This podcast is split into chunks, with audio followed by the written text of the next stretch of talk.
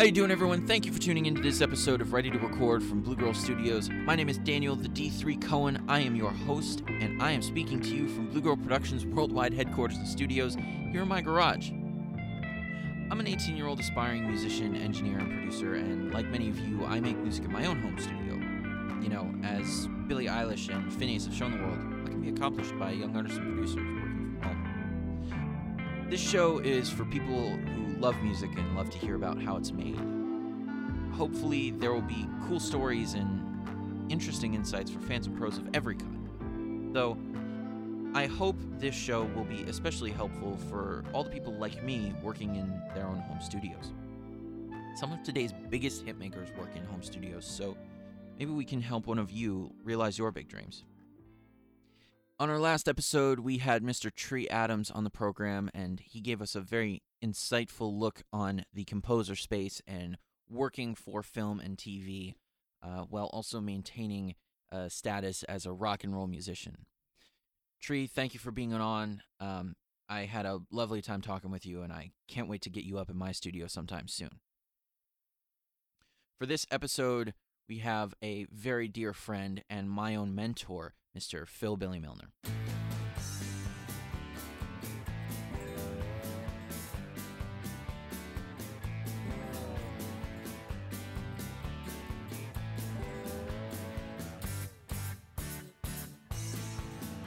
Phil Billy Milner has had a long and storied career, having been born into the radio industry and learning to work on electronics from an early age. Phil was essentially built for working in the music biz. Starting as a guitar player in rock bands in his teens, Phil eventually found himself as an advanced electronics technician on various ships for the U.S. Navy. Following his departure in the Navy, Phil ended up becoming a guitar and amp technician, eventually going from his shop in San Francisco to a road tech for Bob Weir and Rat Dog. After his tenure with Rat Dog, Phil found himself as a touring guitarist all around the world with his now wife, Jenny Kerr.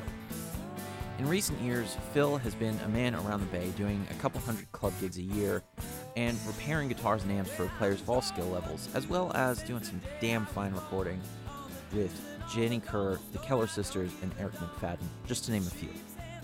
So, without further ado, here's my interview with Mr. Phil Billy Milner.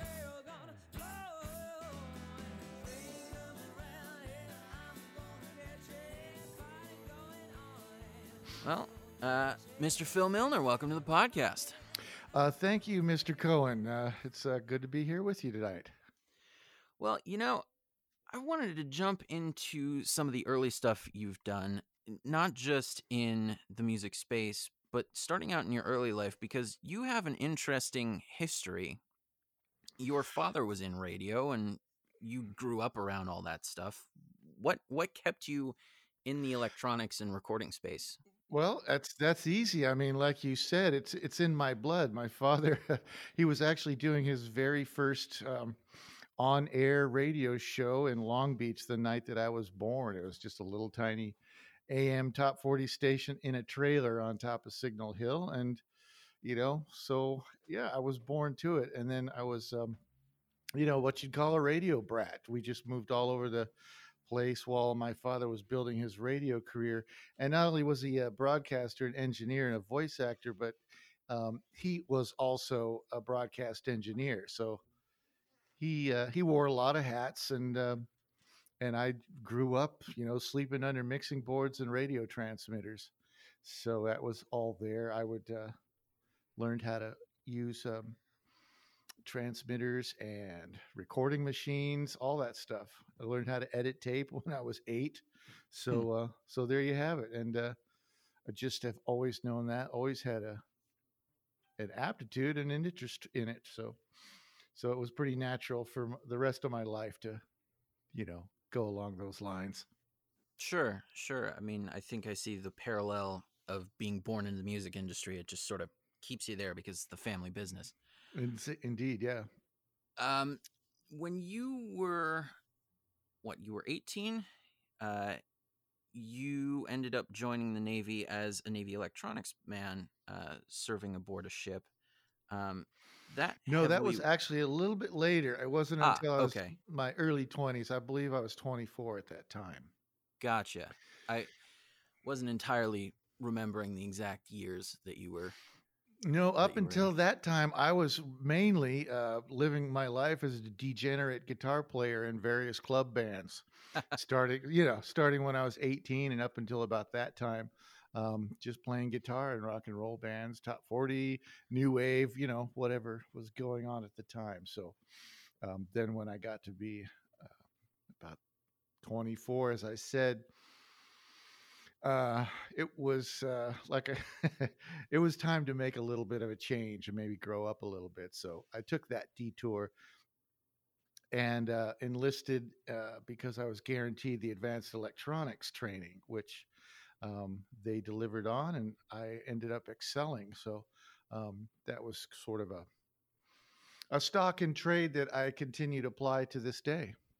Right. That was sort of your father's idea, wasn't it? Yes, it was. We were I was I was kind of floundering, you know. I was I was young, stupid, playing rock and roll and and probably uh drinking too much and and he said, "You know, uh I was in the Navy right before you were born and I loved it and I wished I'd have stayed in a little bit longer." And, and uh, I thought, "Well, it's just so crazy, it might just work." And uh and uh due to doing well on various aptitude tests, um they uh, they were eager to take me, and uh, yeah, the rest is history. And how long were you in the Navy? it was six years. I had to uh, sign a six year obligation because they want to get their money's worth out of you, and the training alone was amounted to the first two years of my time in, uh, including boot camp. It was two solid years of training, Hmm. and uh, so you know a normal envi- enlistment would be four years. They want to get more than two years of work out of you when they put that much money into it, and um, it, it was expensive training for them. Right. I uh that's a it's a definitely a worthwhile investment in a person for that long.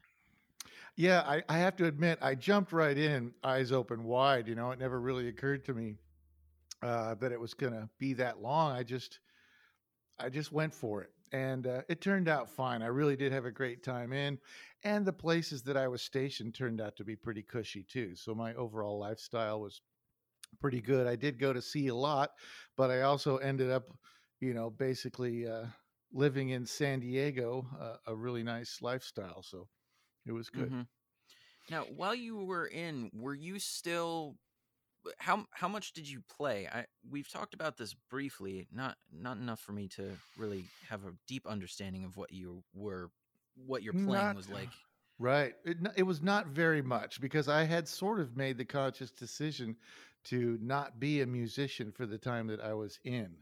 Mm. And, um, but after a few years, once I was settled onto my first ship, um, when we'd be out to sea for six months, uh, I found a few like-minded fellas, and and we just jammed together, and then we play like they would have picnics on the on the aft end of the ship on the helicopter deck, and they'd have barbecues, and and we would play, and everybody would uh, eat hot dogs, and it was just a little three-piece thing. We just played classic rock for fun, but I did not play pref- uh, professionally for those six years. But I did continue to practice, and that was the time that towards the end when I started working on guitar amplifiers, basically just taking my electronics training and, and putting it to that practical use.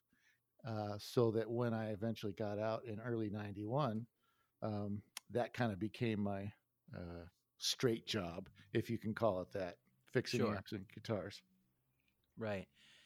Now, a- a lot of people know you up here in the Bay Area for being uh, Phil Billy Milner of Ears Electronic Audio Repair Service. Um, when you got out in 91, how did you basically how'd you make your way up here to the Bay Area? Uh, my my ex-wife and I we, we were living in San Diego for uh, most of the of my enlistment there, and um, right before I got out, I got a call from uh, a gentleman who was one of my high school music teachers. He ran a music and recording program at Mendocino High School where I graduated, and he said, and he uh, had a really nice uh, recording studio up there in Mendocino, inland Hmm. and he said, "Listen, I have uh, this band coming in to do their Warner Brothers debut. They're called Sister Double Happiness. Apparently, they're going to be the next big thing out of the Bay Area." And this was right at when grunge was breaking. Um, hmm I think that uh, that song uh, um, "Alive" by Pearl Jam had just broke, and uh, this is right. I think uh, REM, the what was the uh, "Losing My Religion." Religion. This right. was right, yeah, when really tuneful, um, you know, kind of uh, grungy folk rock. That whole thing was exploding, and these guys were going to be Bay Area's answer to, you know, Pearl Jam, and it was actually before. Um, Kurt Cobain and all that. Anyway, uh, he said he needed a second engineer to come and and help out uh, at the studio for that record. So we went up there and lived in a cabin while we did that record for about three months.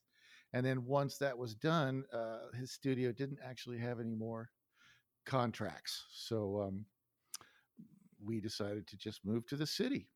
And uh, it was as simple as that. We found an apartment near the Haight, and I hung a shingle and started fixing amplifiers. Really, just because I didn't want to go and uh, go to some big weird avionics company and start fixing commercial electronics or whatever. I wanted to, you know, do something that was a little less regimented. So I got very busy very quickly fixing guitar amps here in the Bay Area. And uh, yeah, that was that for about 10 years. Right. And even now, I mean, you're still you're still very well. Yeah, uh, I do that in my garage. amps. Well, it's a good, you know, I don't really run any kind of a big business. I don't have a storefront. I work out of my garage and it just keeps a little bit of cash coming in. But, uh, you know, I also, um, also produce records here in uh, our own little going concern called Okie Doke Records, Okie Doke Studios. And, uh, yeah, so that keeps going. And then, of course, uh, my wife Jenny Kerr and I, we up until COVID, were uh, very, very busy playing gigs as the Jenny Kerr band. We toured all over Europe throughout the 2000s, and and uh, we're very busy with that. So I was making a living playing music for quite a while. Right. You were also on the road with Rat Dog for a while. That that was another lifetime. this was the the mid '90s, and uh, I was, uh, as I said, running my shop. Um, I had a uh, a regular storefront shop at a rehearsal studio in San Francisco, and uh, at that time, I did some work. I did a really good rush job for a guitar player named Adam Levy, and uh, he's a pretty semi-famous uh, jazz rock guitar player who's played with Tracy Chapman and Norah Jones, among others. Hmm. And um, he had a gig downtown, and I fixed his amplifier and I delivered it to them to him, and he was very grateful. Some months later, I got a call from him and said, "Listen, I just got a gig playing guitar with Tracy Chapman, and uh, she's going to do kind of a short comeback tour. She had been off the road after her massive success. She hadn't done anything for a few years, so she Mm. was going to do a kind of a feeler tour, just two or three weeks in the a college tour, in, mostly in the Midwest. And he said that she needs a guitar tech, and I had never been a guitar tech on the road, uh, but I was doing a lot of you know high end service for musicians in the Bay Area. So I figured, well, I like to travel. How hard could it be? So I I went to the studio, and she was actually renting uh, the rehearsal studio over in Alameda that was owned by Journey at the time, Hmm. and uh, so we rehearsed there for a couple weeks. My audition consisted of basically being at the rehearsals and um, learning the set and figuring out you know how to do that workflow as an onstage guitar technician. And I was just just just kept my ears and eyes open and tried to figure it out as I went along. And then we went on tour. We were out for three weeks, and um, it was it was uh, it was stressful.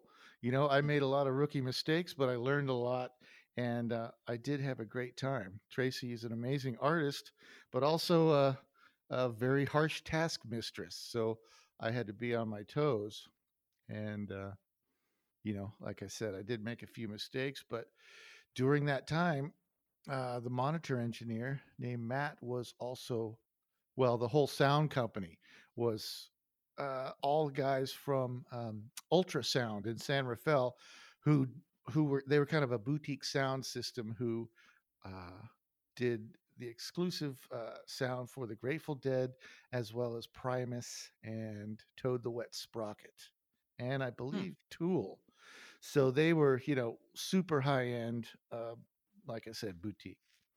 Anyway, um, the engineer on that gig uh, noticed my work, and when it was, what, what happened? Oh yes, so Matt asked me if I would come and do guitars for Bob Weir at a Earth Day concert in the Presidio, and I, I believe it or not, actually am sort of a deadhead, so it was a no brainer Mm. and uh, I I took care of Bob while he was on. It was a very casual thing, and he was just trying out Rat Dog at that time. It was just four guys, him and Matt, Jay Lane, and Rob Wasserman, and uh, it was just supposed to be Bobby's little side project for fun between Dead tours.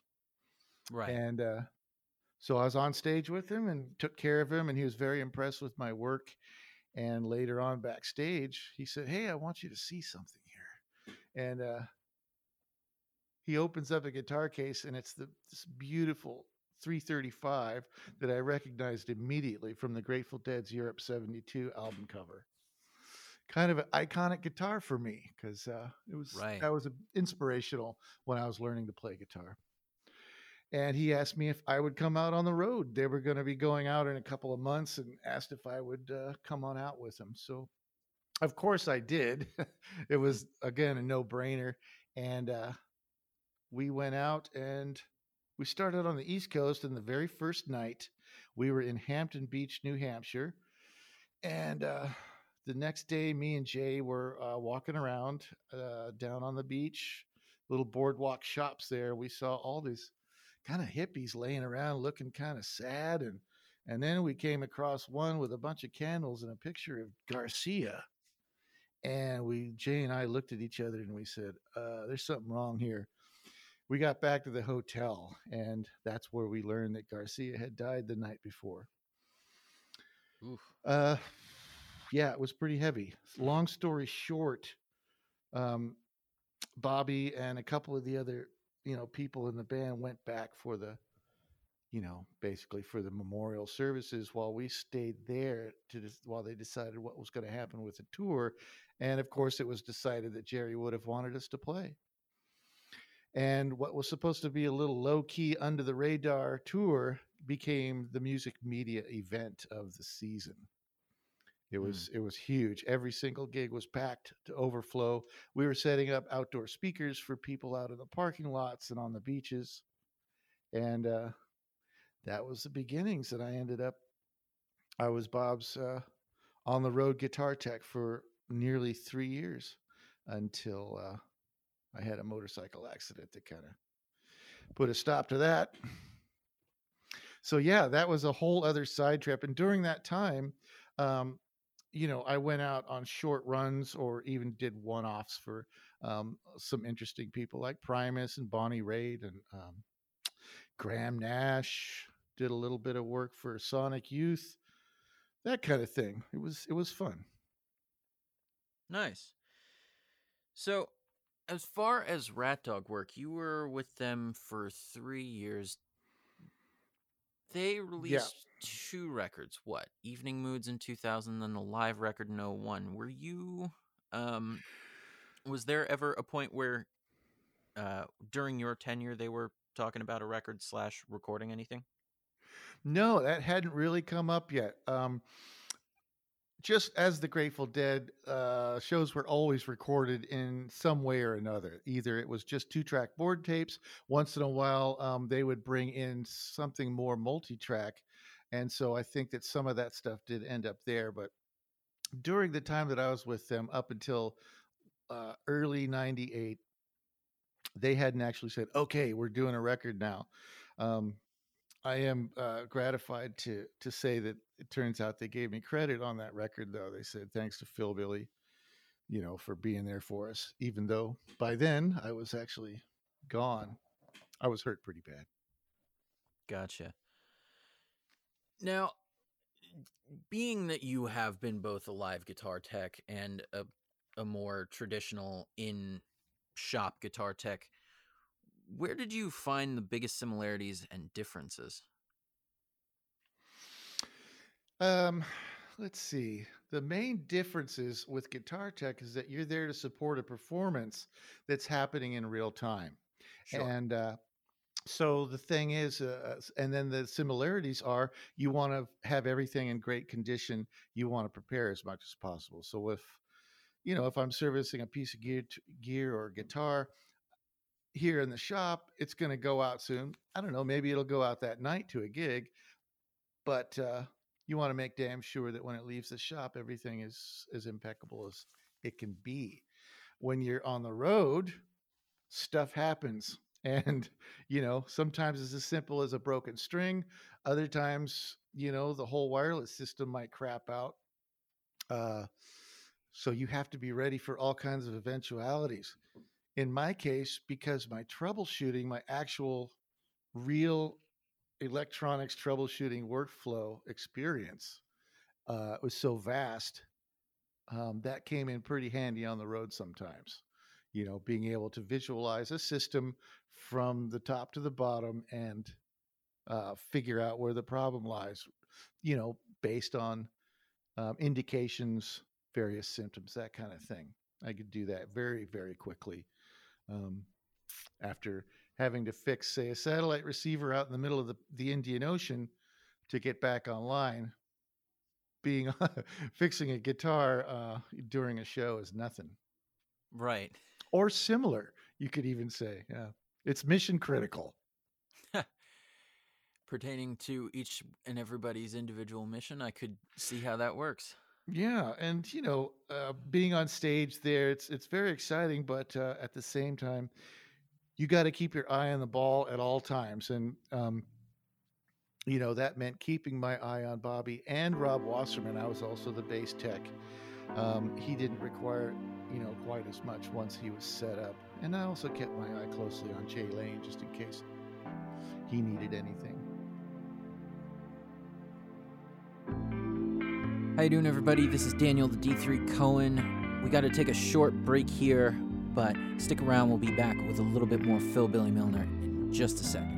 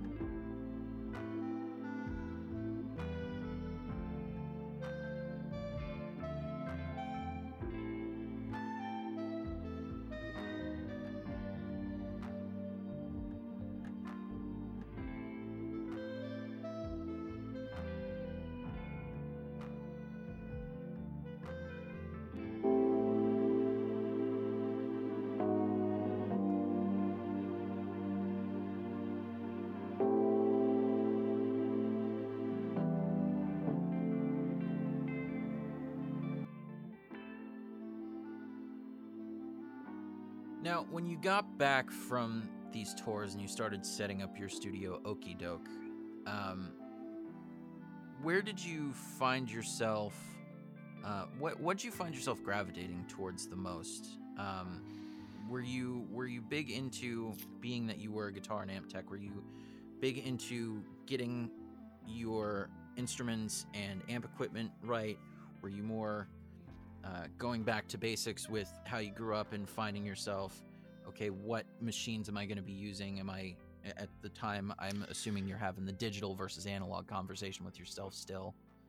Yeah. Well, uh, to be clear, this didn't come up. My recording, um, you know, all that didn't come up. Although I grew up with it and I was familiar with it, I didn't start it in earnest until after Jenny and I uh, got together in 1998 and uh, Gotcha. we became we became a couple pretty quickly, but we're friends on the San Francisco um, club scene for many years before that. And uh, she decided to form her own band and asked if I would join. And then once we became, um, you know, uh, persons of opposite sex sharing living quarters, um, it was natural for us to the idea was to start making records of her songs and she happens to be a fantastic songwriter singer and multi-instrumentalist. So we decided instead of going and spending $5000 in a studio let's spend the money on a studio. And uh, Sure. I, f- I felt confident that you know given my aptitude i could uh, go ahead and take that on. So um, we started out with a digital hard disk system, and um, I produced uh, several records over the next three or four years using, you know, it was basically an all-in-one solution Mm-hmm. that burned a disc at the end of the whole thing. Um, so no, and we never had the budget. Never even really thought about doing analog because um, by then, by '99, certainly by 2000, you could see that the, the writing was on the wall for uh, analog tape. Right. and we certainly weren't going to roll an MCI 24 four track two inch into the house. It just wasn't going to happen. Right. Yeah, I I understand that one. I mean, even even here we we we have we have great ideas about putting a quarter inch machine from, you know, Revox or even TEAC in here, but you know, we don't have delusions of grandeur. We're aware that tape is expensive and we can do the same thing with digital, relatively speaking. Uh, most people feel I would have to say that um, the quality of sound of digital software has certainly taken leaps and bounds since I started doing this in 90, 99, 2000. Mm-hmm. And so, um, yes, for instance, if you want to get a tape sound, there are several tape saturation simulators that actually do um, do work pretty well, you know, in sort of getting a bit of what you might call sonic shellac. Sure. But it would be also easy if you just wanted to take a two track, for instance, and mix everything down to that. Um, that'd be the real thing, and it would be sort of a uh, an easy way to get into that if without having to go the the full route of actually multi tracking on tape. Of course. I mean, I think that's a big thing nowadays. Is uh, even even in pro studios, as pro studios get bigger and bigger track counts, and you know, you can only sync so many two-inch tape machines together at once. Um, I th- I think plenty of people are going for two and four track to get, you know, maybe even eight track for five point one surround sound if you so choose to mix down to tape for a surround sound system anyhow i've i've been seeing people doing the hybrid mixing thing where they you know pull uh stems out and use their vintage you know ua 1176s la2as all that stuff Sure. uh, outside of the box instead of plugins and then mix it down either back in through the DAW or or even into a summing mixer and then out to a two inch or excuse me a quarter inch two track Yeah. machine seems like a n- neat way to go assuming you have the infrastructure for it of course Yeah, I mean, if you have the space and the money for a large format, large frame console, it would be really fun to have those that workflow available to you. You'd essentially be using the your DAW as a tape deck and for its editing capabilities, and I guess uh, from what I've seen, a lot of people will use all the analog gear and plugins. It just depends on what's best for the song, what they have available, and um, yeah, I I wouldn't mind myself, but uh, I can't say that I have really been hot to explore it, and uh, I'm really happy with the mixes that I'm getting now in the box, and I do have a nice selection of outboard gear for the inputs. And for me, Sure. the mics and the preamps are just where the rubber meets the road. Right. And and I mean, you've not been recording amps for quite a while either, have you? I mean, a, a lot of the Very stuff you- rare. yeah, a lot of the stuff you do is plug-in based nowadays. Well, um, I'll let you in on a little secret. Um, most of the electric guitars that I tracked over the years were using a pod, an old uh, Line 6 Pod 2.0. And um, a lot of people turn their nose up at it. And, and, you know, it's not for everybody, but if you play it right, if you use it right in the right context, you can get great sounds out of it. And, you know, I, I get great sounds out of it. Um, one guy I produced a lot of records for is Eric McFadden, and uh, he's pretty happy with with that. And so, you know, everybody's got their thing. Of course. I mean, I don't know if I'd trade in my uh my pre-CBS Bassman that everybody who seems to come in this studio knows and loves so much, but you know, it's definitely a great option. I mean, and especially now with the Helix, everything Line 6 has been doing with the Helix software, that just sounds great. Well, there's a whole lot. I mean, they were the first to really do it right, but Right. there's plenty of other stuff now. The Helix, um, but also the Kemper Profiler. There's a bunch of great stuff out there, and apparently now you can't even tell the difference. So, um, so why not? Having said that, um, lately in the last couple years, since we moved up here to Marin County, um, I have recorded amplifiers more frequently and had a lot of fun doing it because we have we have more rooms up here and uh, more options for getting cool tones that way. Sure. I mean, I remember you were at, at one point you were a Line 6 amp guy and then you traded the your Line 6 gigging amp for a what do you have now? A Fender? Do- yeah, I'm just using a that? Fender. It's a supersonic. It's basically just kind of a souped up deluxe reverb. Mhm. And yeah, I just uh, for the gigs that we're doing, I don't need a really loud, high powered amplifier, and I was just really enjoying the sound of of real tubes. I said, eh, why not? I get what you mean. I mean, in here, haven't um, I mean you've you've been in my studio. You know what this place looks like. It's a little cleaner now since last you've been I here. saw the pictures. It uh, looks beautiful. Thank you. Yeah, I mean, I don't have many valve amps in here. I don't, you know, the majority of my amplifiers are solid state right now. But even so, moving air and being able to mic up cabs is still quite fun, especially when you have a live band in here and you're just doing it and you don't have to worry about a lot of stuff. It's a whole lot of fun to move air. There is, and there's nothing like the sound of a well-recorded band who's well-rehearsed playing great songs. There's there's just nothing like it.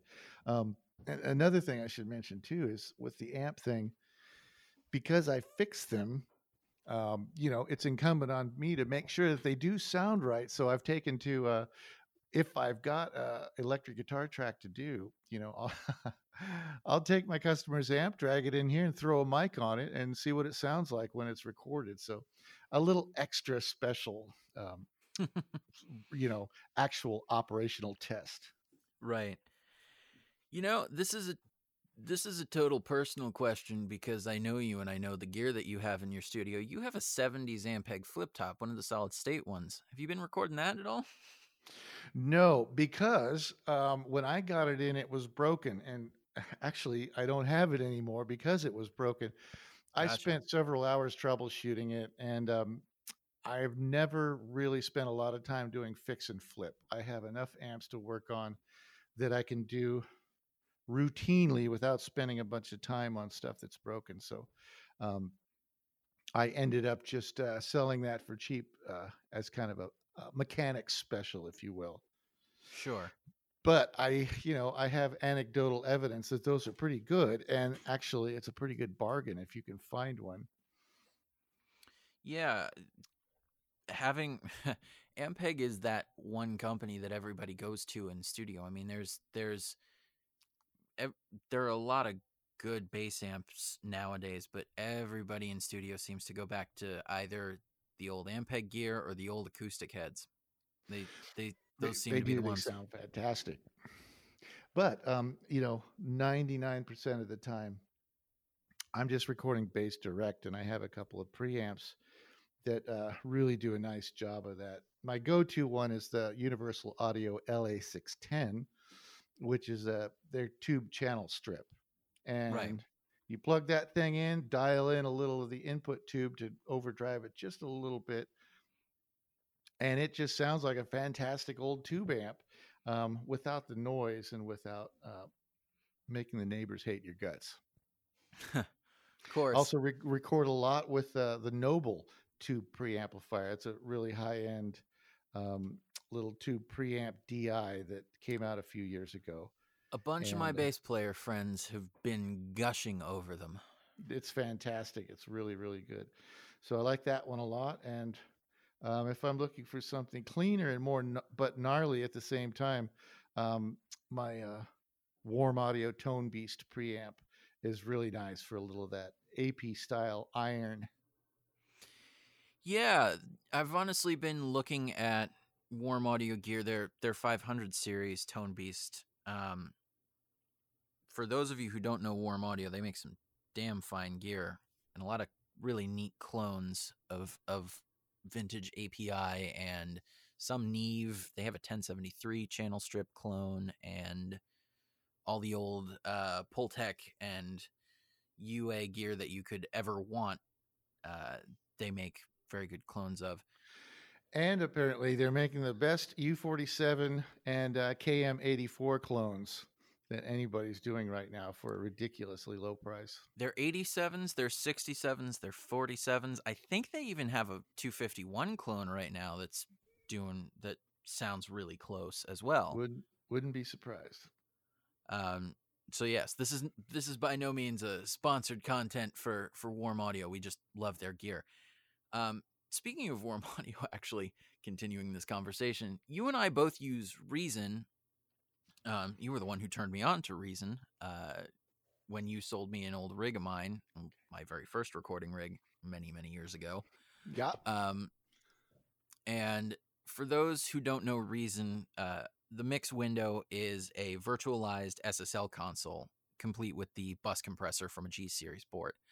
Um, and you can buy them from SSL. There are a couple different places that make clones, Chameleon Labs being one of the most popular.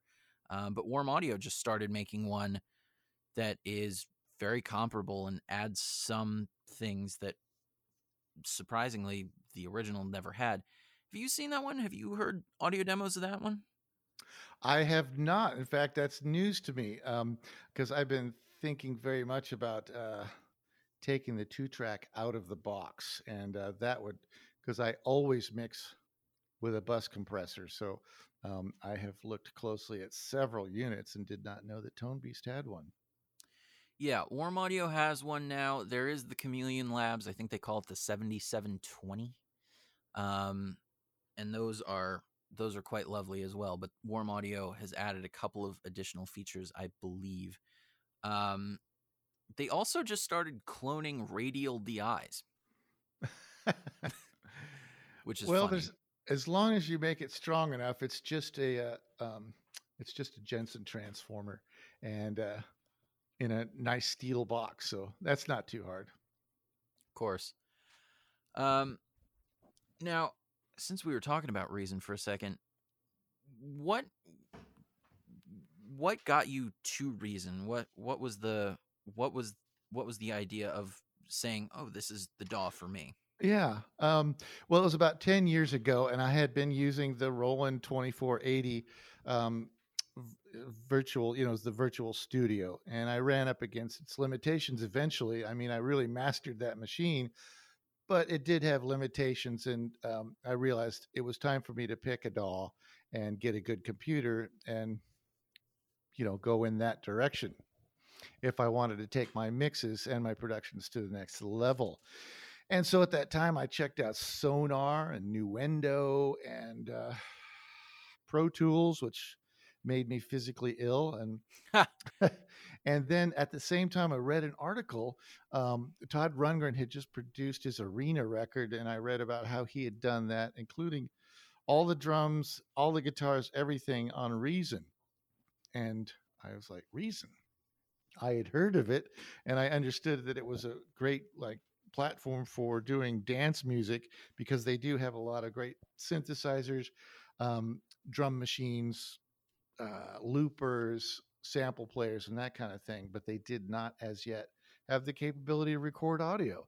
So, right at that same time that I heard about Todd, um, they were just getting ready to release Record, is what they called it Reason Record. And it was a basically an add on to Reason. They have Mm-hmm. since, of course, incorporated it all together. And me being a big Todd Rundgren fan, I'm like, damn, if he did that record on there, then uh, it might work for me. And uh, when I was the repair manager at Haight Ashbury Music Center, the Line 6 rep, who was Propellerheads uh, distributor in the US, gave me uh, a bunch of free software and asked me to beta test it Nice. and I fell in love with it. It was it was just wonderful. It did all kinds of cool stuff, sounded fantastic. I really loved the workflow, and I really liked the virtual mixer. So instead of having to instantiate every damn little thing when you create a new track, including your gain control and EQ, even just a filter, it's all there. You look at your uh, your input channel, and it's an SSL mixer, starting with the gain control, going down through your dynamics, EQs, eight sends, six inserts, all that stuff is all there on every channel available at all times. And you know, from from being an old school guy who's used to working on large mixing boards, that was perfect. It was a easy paradigm to get used to. And right. so I started making records with it, never looked back. Uh, I think the first record I produced on that was uh, Eric McFadden's uh, Train to Salvation. And then uh, the next Jenny Kerr record that we released, um, Extra Strength. No, no. Um, Feet of Clay. Yeah. Yeah. The next Jenny Kerr record. So um, it was very cool. And Right. uh, yeah, I stuck with it ever since. Gotcha. So we keep bringing up McFadden a lot. Um, McFadden has a history of his own that's quite impressive. Um, so impressive that I don't know how much we can fit fit into. That's right now. another interview. Yeah, he's But, an uh, impressive guy. when did how did you link up with him, and when did you start working with him? Well, uh, we've known him like uh, professionally as uh, you know colleagues on the San Francisco club scene since pretty much since he got here with his original band Liar. He moved out here from uh, you know New Mexico and Mhm. and they were regulars on the scene. He'd play uh, with uh, the Faraway Brothers at the Blue Lamp all the time, and and we'd bump into each other all the time at um, at the Paradise Lounge, uh, bottom of the hill, everything. We, we were just friends. And then uh, in the early 2000s, he actually moved in with Jenny and I at our uh, Victorian on Baker Street, and he was ended up being our housemate or roommate downstairs in the dungeon for close to eight years. So in 2002, he asked me if I'd help him record some demos of some acoustic songs that he did, and we recorded a, two or three songs, and it turned into um, uh, Devil Moon, which was uh, an all acoustic full length CD. That, that was our first one together, and I've since uh, produced something like seven records for him now over the years, including the very latest one called Starving at the Feast, which is available on Bad Reputation Records. He comes to me when he uh, wants to do his um, more acoustic based stuff because, uh, you know, he knows I have an ear for that and I pay a lot of attention to detail when it comes to acoustic guitars and vocals. Well, you are you are one of those guys that is, I mean, I, I don't know how exactly to describe this. I think the only way is to paint a picture of uh, what one would walk into when they when they came into your studio. Uh, Phil Billy at his studio has a, uh, a a guitar tree. It's one of those stands that that that's guitars all around, and for the majority of knowing him, it was completely filled with acoustic guitars, mandolas, mandocellas, things of that nature. Um, and there were very few electrics on the wall, save for the occasional one or two when there was electric guitar recording happening. Exactly, yeah. But the acoustics are always out because not just for recording, but because we, uh, well, Jenny writes all the time, and we're always rehearsing. Um, so you had to have get acoustic guitars handy at all times, and still do. So now, in addition to the trees, there's actually three of them. We've put uh, guitar hangers all up, um, you know, in the walls of the house. So it's kind of ridiculous, really. There's probably 12 out right now and another 10 or 12 um, in the shower and in one of the back uh, storage storage closets. Yeah, you you know, I'm starting to catch up with you. I got I got probably 6 out right now and a couple under the bed and you know, a couple well, in the I should shower. say I don't have anything here that we don't use. Um, you know, it's there's it's not like I just keep it around because it's pretty or whatever. I, oh, of course. A, I have a rule about that. I'm not a collector. These are all uh, here for a specific reason. So, um, you know, I've got everything from modern sounding concert guitars to really nice woody old old Gibsons. So, whatever sound you need, you know, we got it Right. here at Okie Doke Studios. Right, your your Gibson from a kid is and your modern Breedlove that you gig with are as important as your electric screwdriver in the shop. It they're Pretty they're much. tools. They're- they're tools they're for tool- a job. the tools for the job and uh, they also give me joy you know they're it's something i pick something up and you know it can uh, really open your heart to pick up an old guitar there's no question about it Right. And even and even a new guitar, some people just have that some some companies just make them right.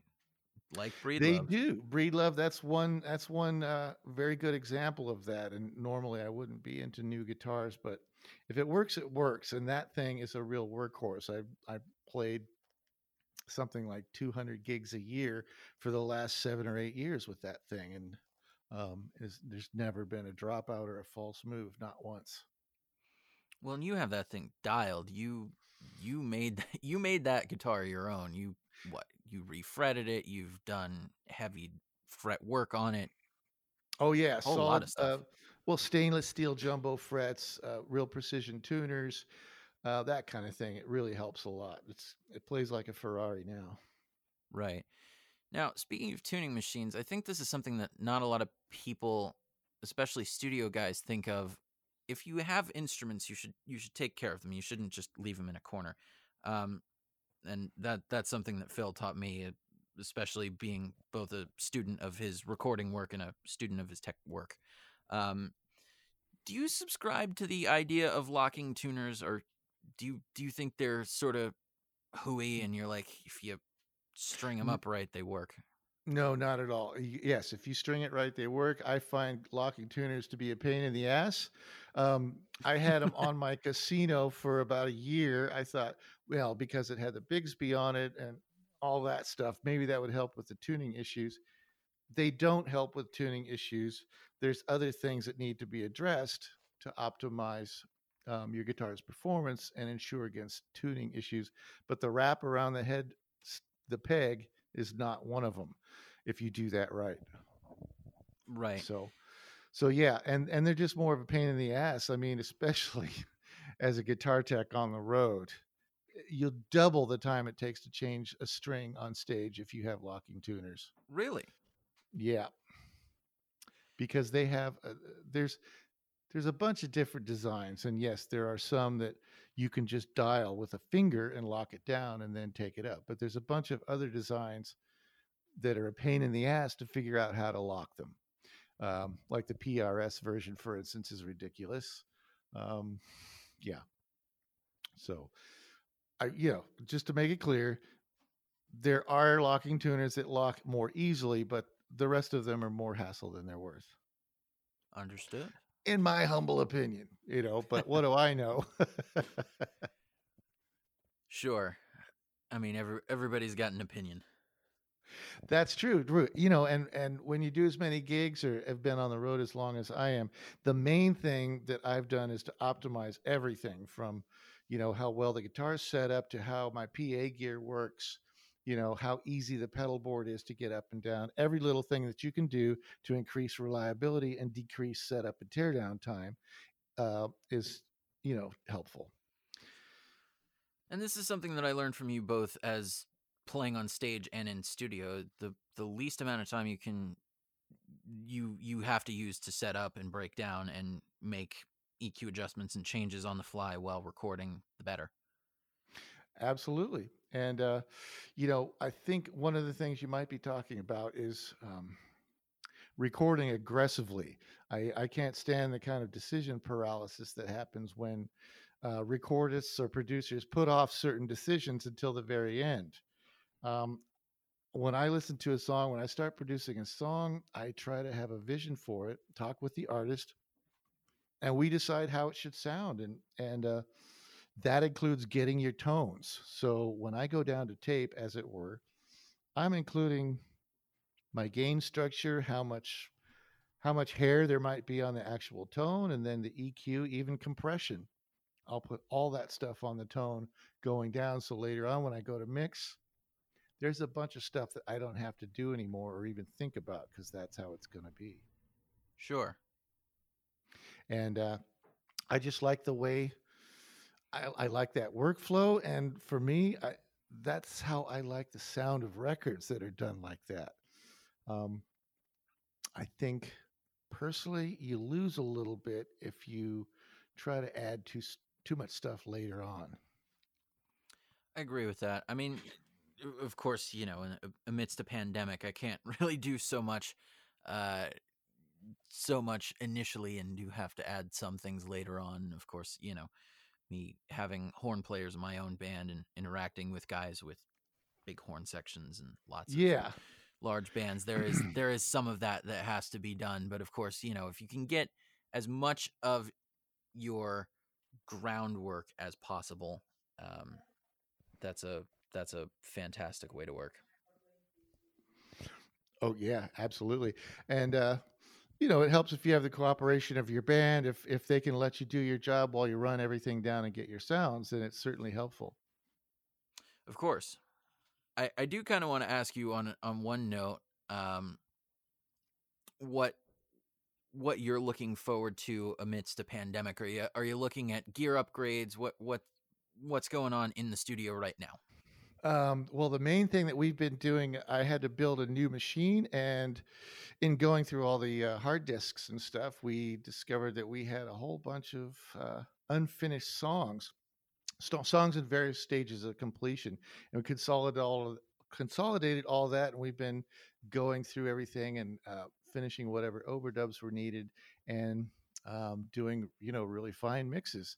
And there's some stuff that was actually a few years old and it's been fun for me to uh, try some remixes you know because you always get better or at least you should you know your ear gets better you learn new techniques and uh, maybe you've got some uh, gear or plug-in choices you didn't have before so so that's what i'm looking forward to jenny and i are uh, just hunkering down here and uh, trying to complete on some music and and release that as well as making videos of some of those. So there you have it.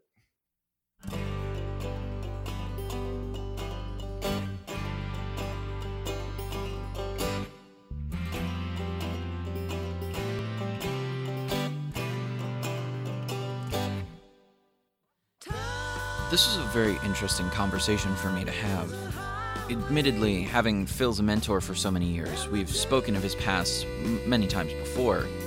However, our conversation today has allowed me additional insight that I haven't thought of before.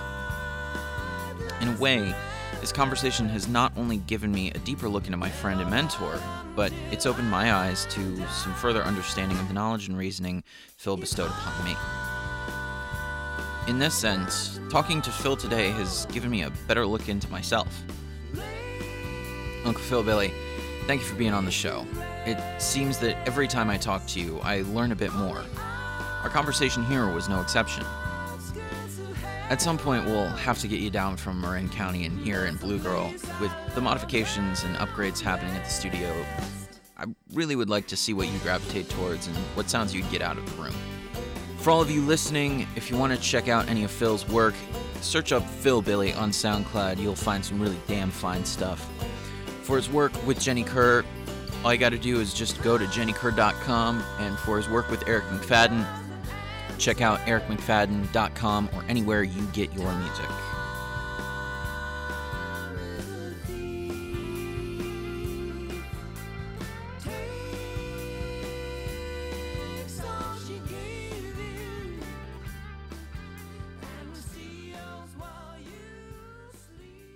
This is Blue Girl Gear Talk, a segment of the podcast where I talk about gear I have in the studio, gear I want to get soon, and some dream gear that's a bit farther down the line. Today, I want to take a deep dive into outboard EQ, specifically clones of the classic Pultec EQP 1A. Now, in my studio right now, I have a clone from Klark Teknik called the EQP KT, which is a pretty solid, affordable clone of the Pultec EQP 1A3. In fact, the signal chain for my mic right now is a Focusrite preamp into that very EQ. As I'm sure you can hear, it's a pretty solid choice for an outboard EQ, and at only 275 American for a B stock unit and 350 brand new, it's a pretty damn good deal. Now, what I will be doing soon is getting a second one of these and putting the same upgraded tubes as my current one. This is so I can use them in a stereo pair for anything from acoustic guitars to Leslie cabinets, drum overheads, even mastering if I really wanted to. Now, if I had a little bit more money, I would go for the clones of EQP 1As by Warm Audio, which was a company that Phil and I took a pretty deep dive into earlier. Warm Audio has very quickly become a staple in smaller studios and studios with smaller budgets. Even in bigger studios that have original Pultecs, 1176s, you name it, WA has made a name in making excellent gear that the pros with big budgets trust too. Now, what would be my dream gear? Well, I think it's obvious. I would love to have a pair of original Pultec EQP 1As in my studio. But given how pricey the originals are, mixed with how good the clones are, both in sound quality and price, I think I'll be sticking with these for the foreseeable future.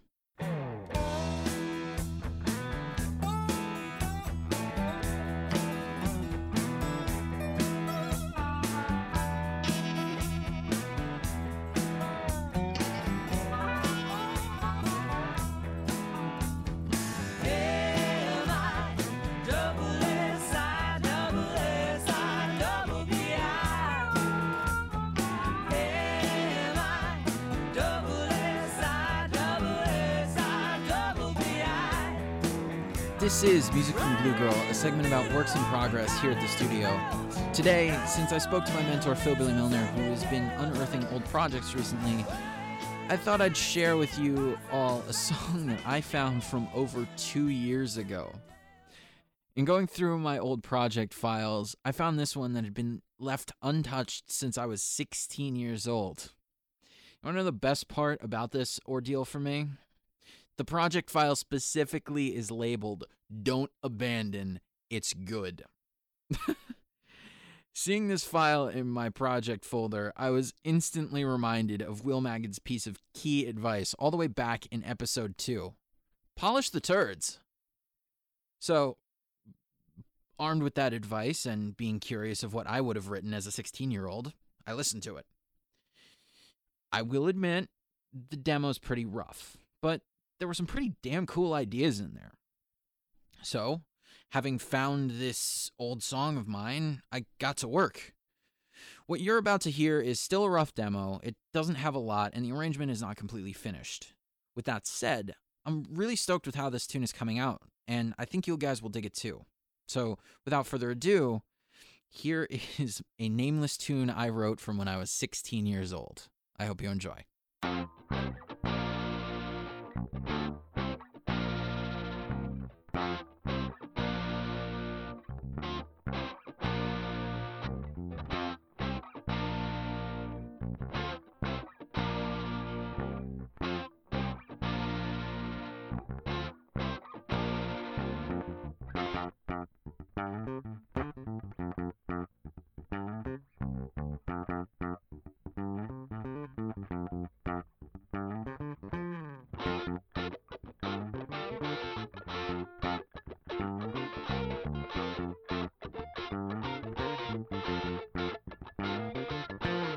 That's the show, everybody. Thank you for tuning in. I hope you enjoyed listening as much as I enjoyed talking to all of you. Special major big thank you to my mentor, Mr. Phil Billy Milner, for coming on the show. Man, it was so awesome talking to you. It reminds me that amidst this pandemic, I should call you up more. Hey, if you ever want to take a break from Marin County and come down to SF for a socially distanced session, the door's always open. We'll be ready to record when you get here. I'm especially interested to see what gear you gravitate towards in my studio now, since we've been doing a bunch of gear upgrades. Speaking of gear, I want all of you listeners' opinions. What do you think of Klark Teknik, and what do you think of Warm Audio? Also, since Klark Teknik is owned by the same parent company as Behringer, what do you guys think of Behringer gear? I know I'm not afraid to say I use plenty of it. Send me an email, r2r.bluegirl at gmail.com. That's the number two. If you want to share any pictures of your setups with us, tag us on Instagram and Twitter. The show is ready to record. That is the uh, TO spelling of two. And the studio is Blue Girl Productions SF. Tune in next time. We're going to have the crazy talented John O'Manson on the show. We'll be talking about everything from starting as a studio rat in New York City all the way to his time living in Europe and his studio in Santa Fe, New Mexico called Kitchen Sink. As always, there will be more gear to geek out on and more music to share with all of you. For now, this is Daniel the D3 Cohen signing out from Blue Girl Productions worldwide headquarters and studios in San Francisco, California. We're ready to record.